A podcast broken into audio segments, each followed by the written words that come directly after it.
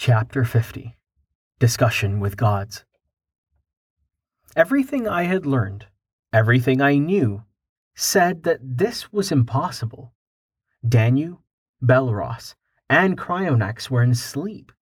And if they were here and active, then the strings of fate for all life in our universe were about to be snipped.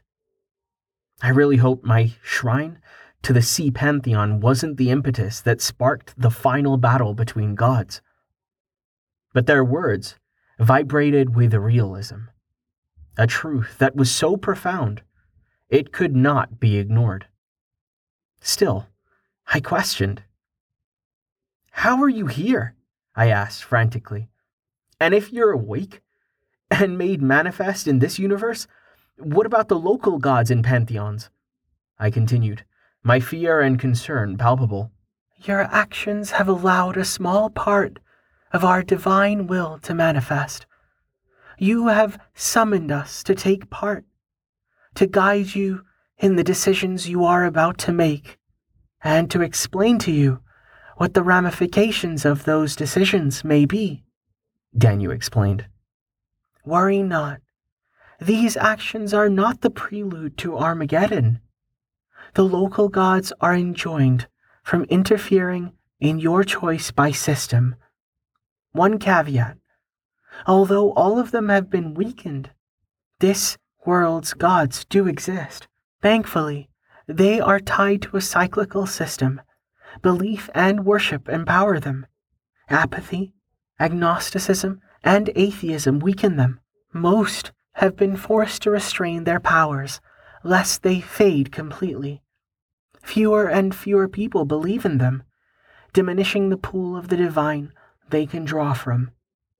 They have allowed themselves to become forgotten, to release their influence and aspects into the religion of science that mankind has embraced on this world, she continued. Even those gods and religions that are popular the Judeo Christian Muslim God, Buddhism, Hinduism, Taoism. Even these gods have been weakened, their messages corrupted. The evils done in the names of these gods have diminished them, especially the God of Abraham, who sent the world his Son, the Redeemer.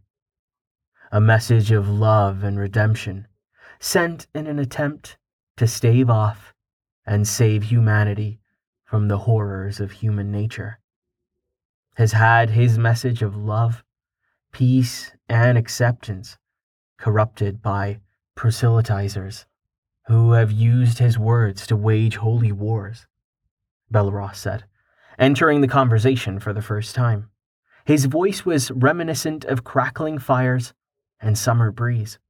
The Holocaust, the Crusades, witch burnings, slavery, children allowed to be separated from parents and die at some artificial border, or strapped with explosives and promised a wondrous afterlife if they kill the infidels. This planet's people have done much to destroy the gifts and messages that the gods have offered them. That they corrupt the teaching of their prophets and sages in order to rationalize their actions has diminished the faith of legions. To many, this world's residents are jaded and lacking in faith, certain that orthodoxy and religious fervor are the marks of insanity. They believe that greed and wealth have subsumed even the most devout, Entreaties for tithes and donations from the faithful are often used to fill the coffers of the intransient those unable or unwilling to look behind the meaning of the great teachings. They pick and choose passages and verses to use as weapons against those they would deem different. It is one of the reasons System opened a dungeon between our two worlds, Cryonax continued. The local pantheons have despaired, unable to devise a solution, so they have agreed to transition to use the lessons they have learned in this universe and begin again. Some will be demoted, forced to become demigods and re earn their divinity. But for those that remain, they will be required to become more active in the lives of their followers. They will be denizens of a new pantheon of gods, system constrained, and once again able to manifest. They will be able to answer prayers, anoint priests, paladins, and champions.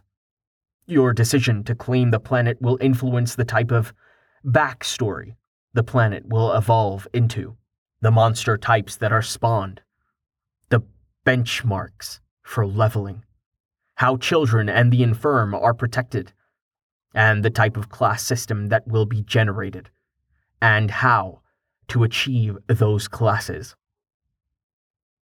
Do you know what happens if I choose not to claim the planet? I asked. Most people would have chosen to rule, but I knew I wouldn't be staying on Earth.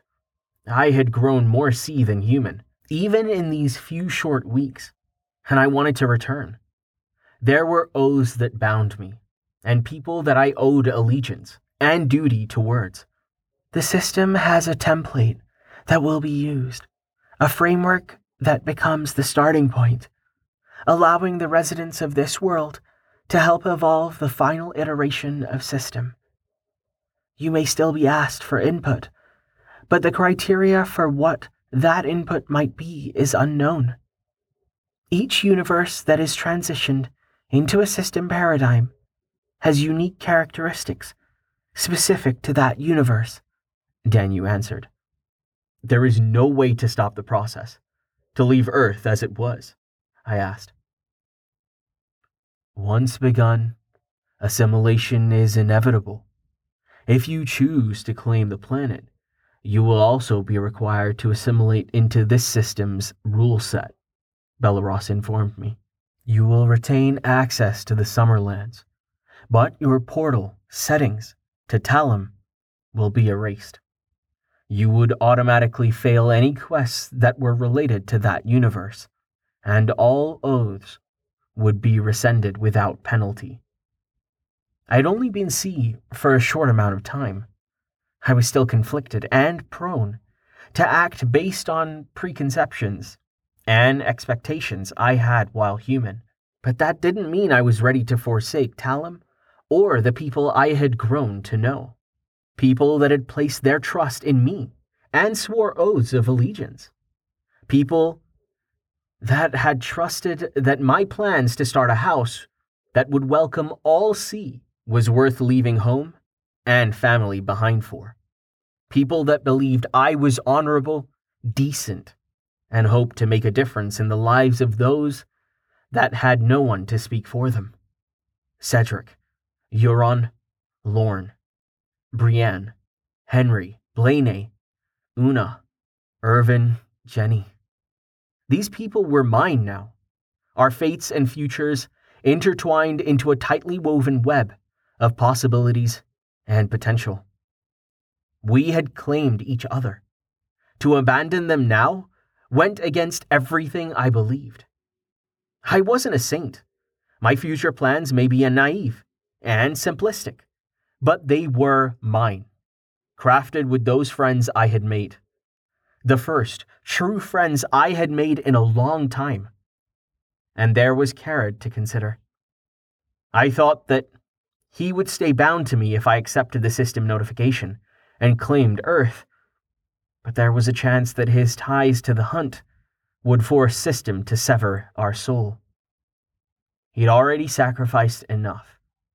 First, his reincarnation by becoming soulbound to me, and then his freedom by taking my place as part of the hunt. It would be offensive and reprehensible if I also took his home and people from him. What becomes of you if I decide not to claim Earth?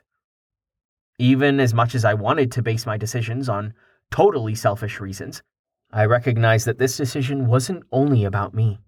It would impact an entire world's population, as well as what other civilizations might exist in the universe at large. Karmic balance required their survival. It was much more important than any plans and goals I may have.